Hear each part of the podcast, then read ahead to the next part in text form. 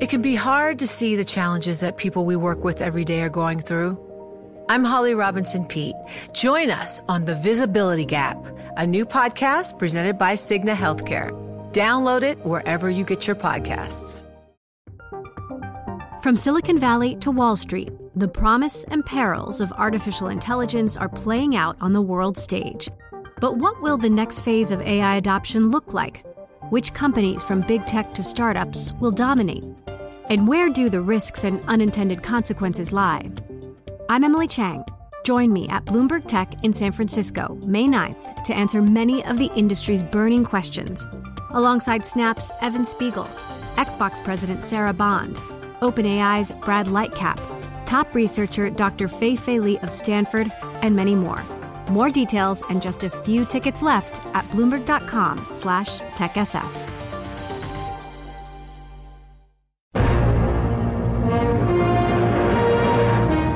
approach to tackling coronavirus is to prepare for the worst and work for the best. You need a totally different style of leadership. It's not enough to have a plan. You need to be testing, testing, testing. Britain and the EU, do they want to be seen as locking horns on an issue such as a no deal Brexit when the economy is going to be suffering and people's lives are going to be facing so much disruption?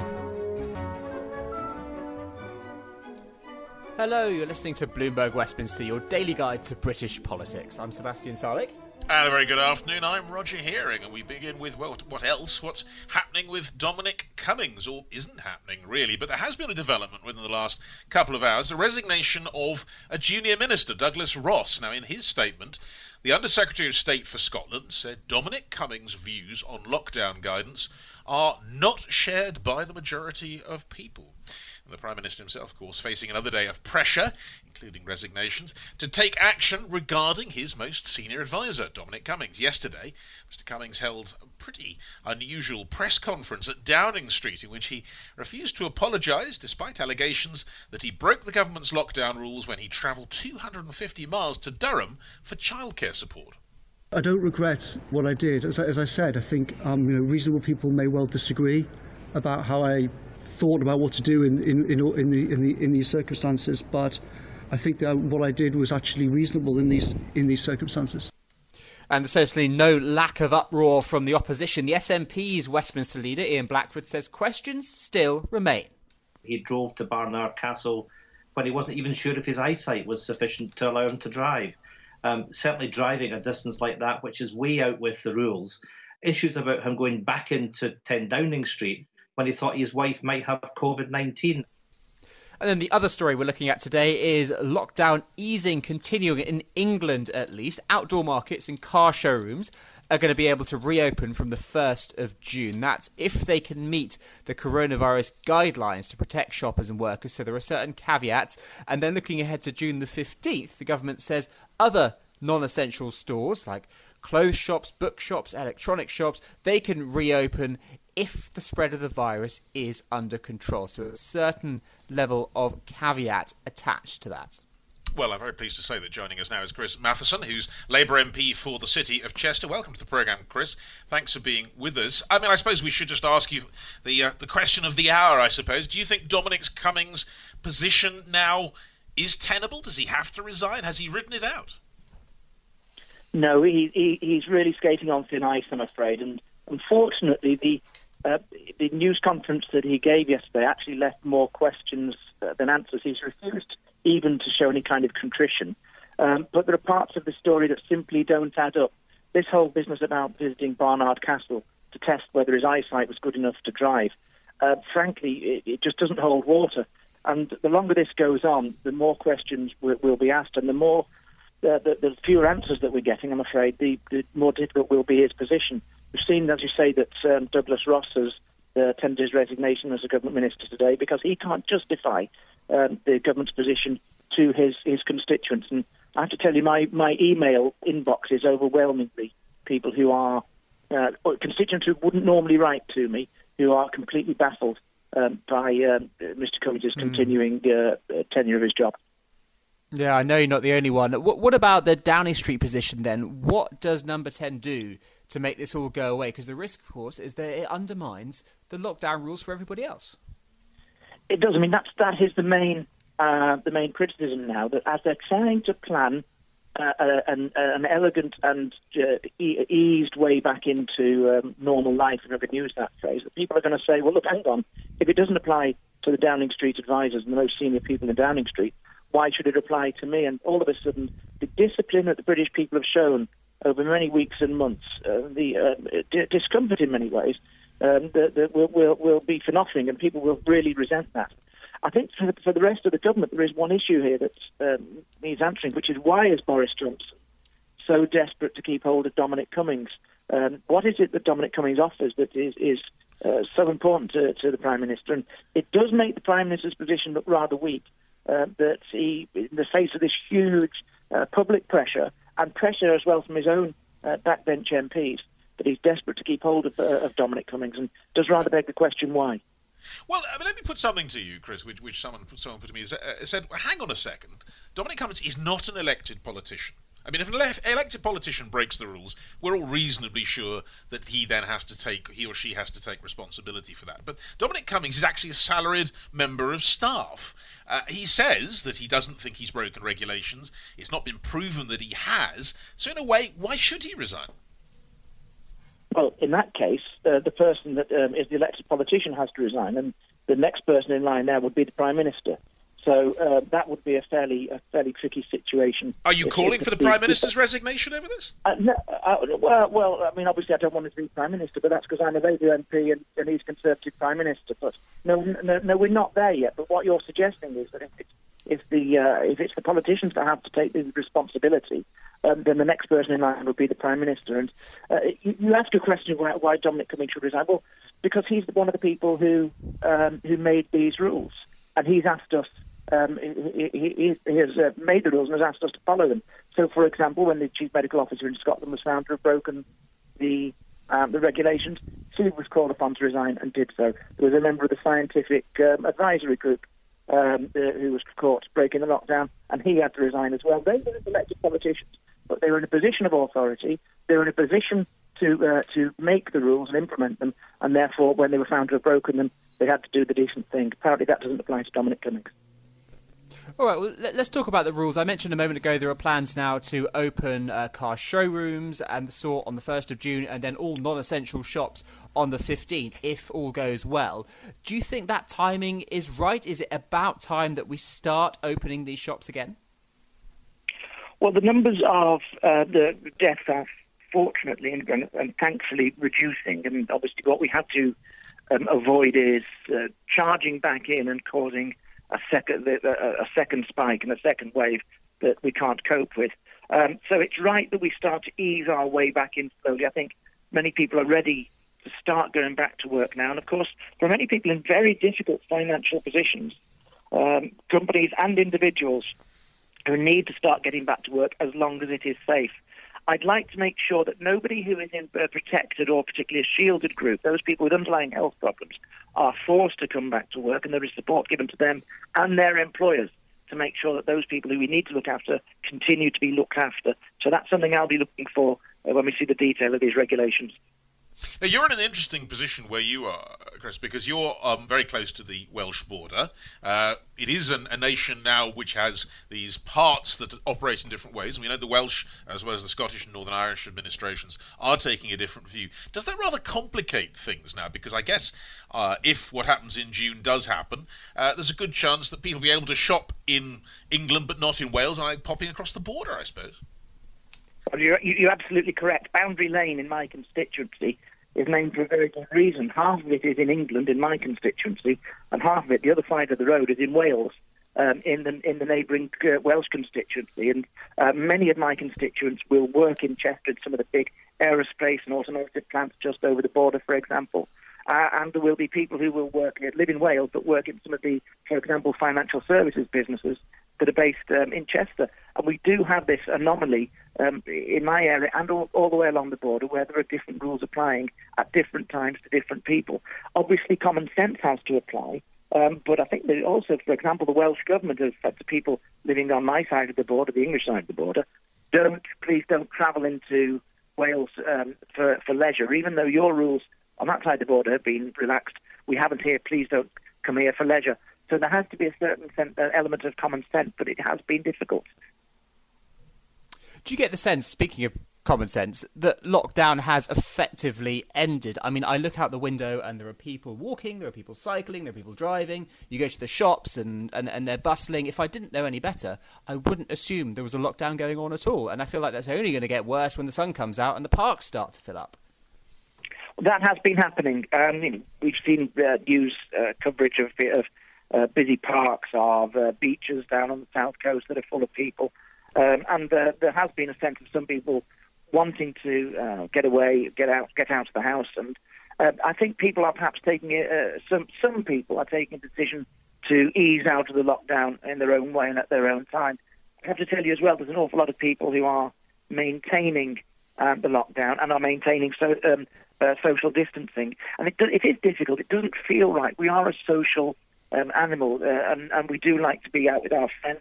I can tell you now, I'd, I'd love to go down the pub with my mates and have a couple of pints. Um, um, but most people are sticking to it. Um, I'm sure we are easing out a little bit, um, but it's still a lot less than it would be if, if we were under, if I can use the phrase, normal circumstances. Well, Chris, what do you feel you can do? You said you can't go down opposite the pub. There isn't a pub at the moment, I'm sure. Um, but do you feel able to, to travel outside and around more easily than you did, say, a week or two ago? No, I'm still trying to uh, stick to the rules. I'm, I'm fortunate that I can uh, sit in front of a computer and uh, do uh, work from home there. I speak to my, my, my staff on the phone. I can do uh, uh, interviews such as this on the telephone. There are other people who will need to go out and work, um, whether they're in key worker jobs or they're jobs that are being phased back in. But um, I still feel an obligation to stay in and only go out if I have to. For example, to go out to the shops. Um, and it is frustrating, but the alternative is worse. And the alternative is that we go back into a spike uh, and that people start dying in huge numbers again. We have to avoid that. There is the feeling, though, that MPs are going to get called back to Westminster. If they do soon, would would you go? Yeah, I'm, I'm, I've I told my whip that I'm expected to be down next week, and um, the um, the virtual parliament, the hybrid parliament, where you can either be there in, in person or you can be present on, on video conference, um, wasn't ideal, but it worked under the circumstances. And there is a sense among MPs that although we're very keen to get back to normal working at Westminster, um, now isn't the time. From Silicon Valley to Wall Street, the promise and perils of artificial intelligence are playing out on the world stage. But what will the next phase of AI adoption look like? Which companies, from big tech to startups, will dominate? And where do the risks and unintended consequences lie? I'm Emily Chang. Join me at Bloomberg Tech in San Francisco, May 9th, to answer many of the industry's burning questions, alongside Snap's Evan Spiegel, Xbox President Sarah Bond, OpenAI's Brad Lightcap, top researcher Dr. Fei Fei Li of Stanford, and many more. More details and just a few tickets left at bloomberg.com/techsf. Let's have a look at some of these other stories. Roger, where are we starting? Well, we're starting with Huawei. Remember that? It's all about revisiting old battles, isn't it? Well, the government's launching a review into Huawei. Officials are drawing up a plan to reduce the Chinese tech giant's involvement in new generation mobile networks over the next three years. The British moves follow an announcement from the Trump administration this month of fresh US curbs on China's largest technology company. The UK now needs to look again at the potential impact that the fresh US sanctions against Huawei could have on British networks. That's what officials are saying. And the review will be conducted by the government's National Cybersecurity Centre.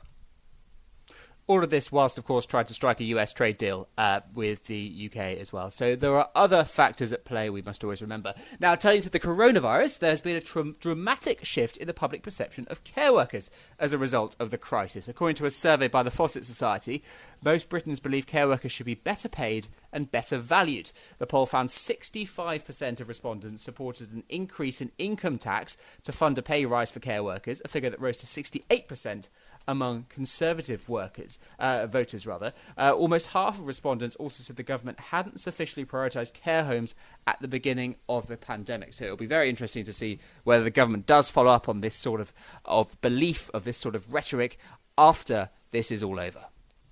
And volunteering 10 million British adults have been volunteering in their community during the coronavirus crisis. That's according to new research. The study from Legal and General, the Centre for Economics and Business Research, found one in five UK adults has volunteered their time for community activities since the start of the lockdown. The work of UK volunteers is estimated to have an equivalent economic value of more than £350 million a week. I have to laugh at that figure coming up out of context.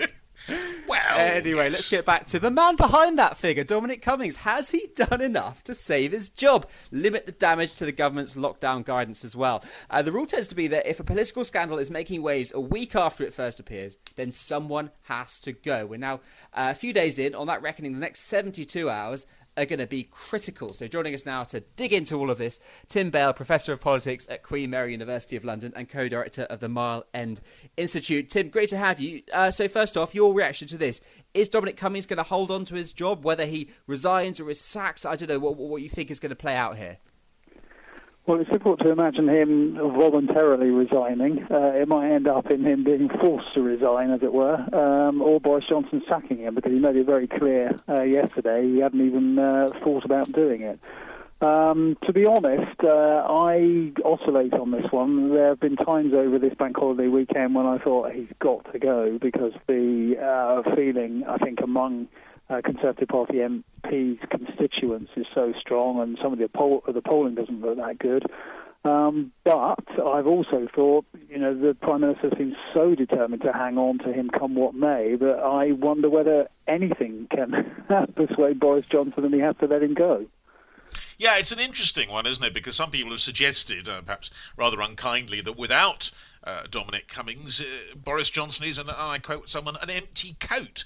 Uh, essentially he's the, the puller of the strings. I don't know what analogy you want to use, but if that is all possibly true, I mean, this could be a very significant moment, way outside the kind of Westminster bubble. Yes, I mean, I, I, and I think um, not only uh, for its implications for Boris Johnson's government, and indeed some would say accountability, political accountability in this country, uh, but uh, for uh, the fact that, as you say, it goes way beyond, I think, the normal quote unquote beltway story. Uh, so many journalists uh, and indeed political nerds like myself get interested in. It really does seem to have, to use that cliche, cut through to people. Uh, and, and, talking to people, you know, who really don't normally take an interest in this, you know, it has registered on their radar. And one thing I would say is that I think conventional wisdom is somehow that governments, you know, can ride out an issue early on in their terms. You know, he has four or five years to go, and therefore, you know, even if this turns out very badly for him, it won't make much of a difference.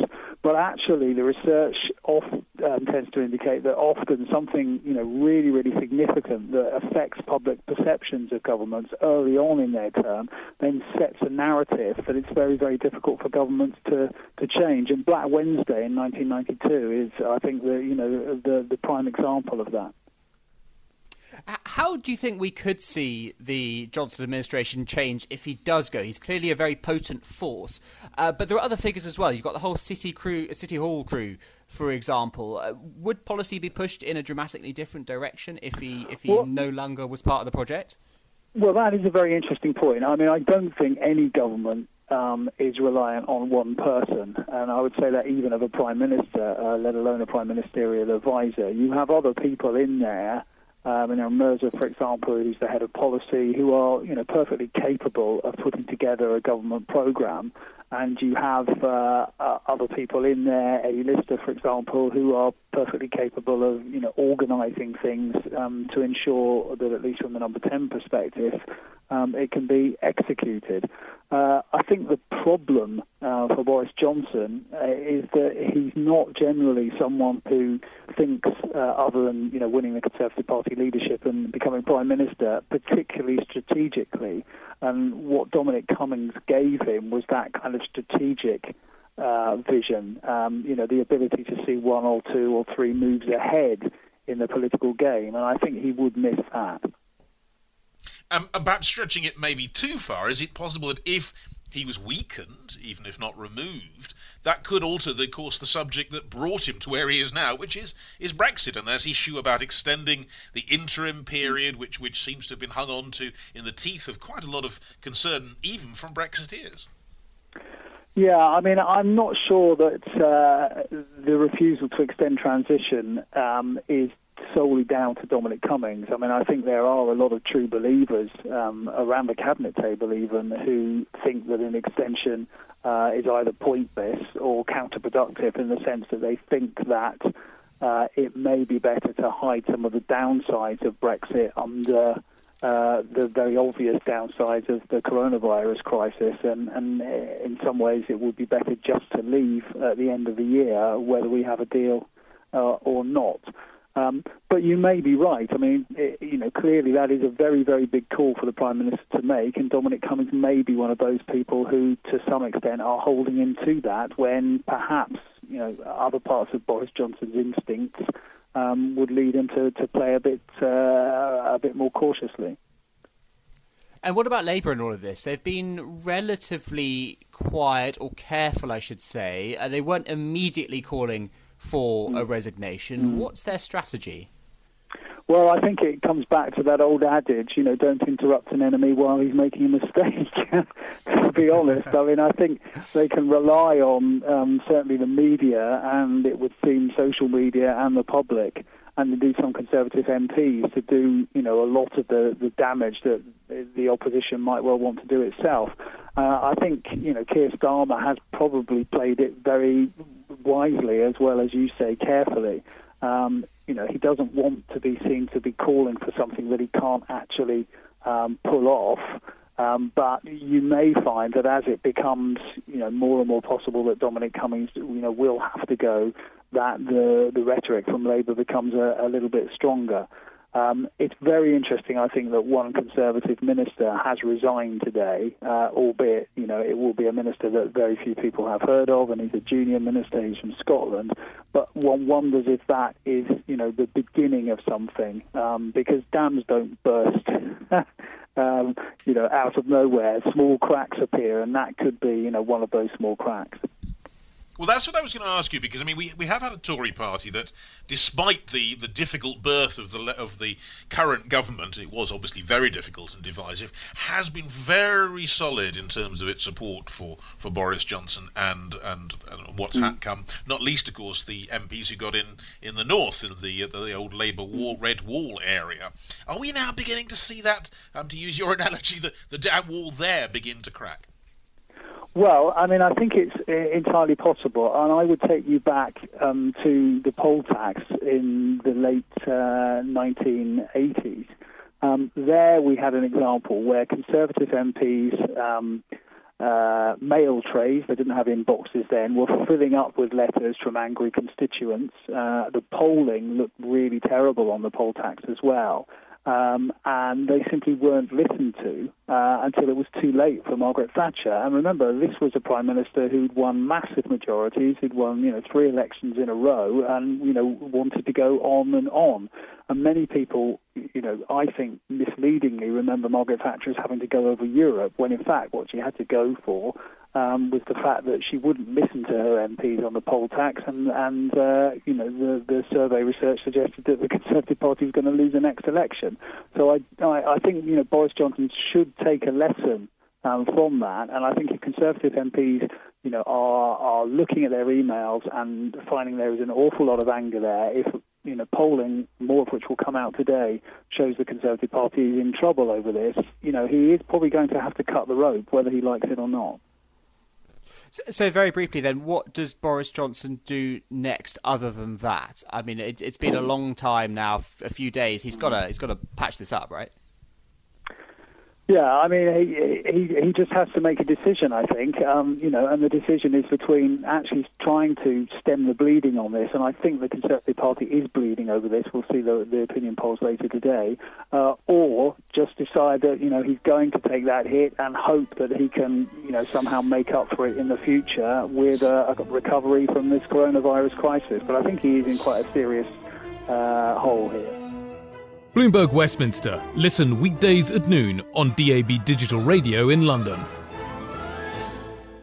The countdown has begun. This May, a thousand global leaders will gather in Doha for the Qatar Economic Forum powered by Bloomberg, held in conjunction with our official partners, the Qatar Ministry of Commerce and Industry and Media City Qatar, and premier sponsor QNB. Join heads of state, influential ministers, and leading CEOs to make new connections and gain unique insights. Learn more at QatarEconomicForum.com.